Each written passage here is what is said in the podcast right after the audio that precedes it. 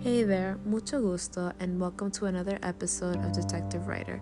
I'm your host, Sally, aka Detective Writer, and today I wanted to share with you a murder mystery story time to discuss the murder of American rapper Tupac Shakur.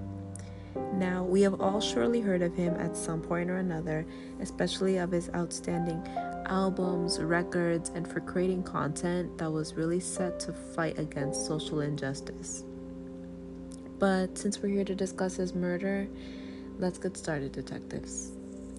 Tupac Shakur was shot and killed on September 7, 1996, in a drive by shooting in Las Vegas. He was only 25 years old. That night, he had been attending the Bruce Seldon versus Mike Tyson boxing match. Unfortunately, it was viewed on video that he had also been involved in a fight that had been broken up by security just a few hours before he got shot. He returned back to his hotel and had told his fiancee he was going to come back soon after telling her about the fight. At 11:10 Pacific Standard Time, while sitting next to the driver Suge Knight, apologies if anyone's name has been butchered, Tupac Shakur's BMW had stopped at a red light to which a white Cadillac pulled up next to Knight on his right, rolled down the car window, and pulled out a Glock 22 gun and shot at Tupac Shakur's car. He had been hit four times once in his arm, twice in his chest, and once in his thigh. One of the bullets pierced through one of his lungs. Knight was also hit too. His head had completely terrified the two women who were in another car beside Tupac Shakur's left side who were making small talk at the red light. Paramedics immediately rushed Shakur and Knight to the University Medical Center of Southern Nevada Hospital to pour to so many people such a shock. To even state that is an understatement. Shakur repeatedly kept saying he was dying on the way to the hospital, and he was placed in a medically induced coma with life support machines and bodyguards outside of his door day and night before his death on September 13, 1996.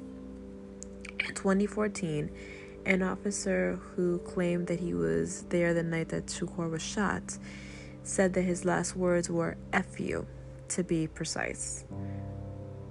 Although American rapper Christopher Wallace, known as the notorious Big B.I.G., was assumed to have been the shooter or one of multiple shooters, I consistently denied it ever being part of what happened to Tupac Shakur. His family even gave police invoices to prove the night that he was killed, he was recording a song. Unfortunately, Wallace would soon be end up murdered as well by an unknown assailant in a drive-by shooting on March 9th, on March 9th, 1997. It has been years, and while there have been numerous investigations, documentaries, and extensive research, both murders continue to remain unsolved to this day.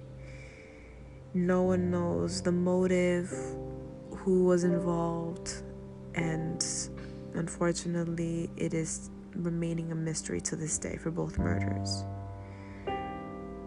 Do you have any ideas on what may have happened, detectives? If so, please let me know in the comments below. I hope you have enjoyed this story time as much as I did, detectives.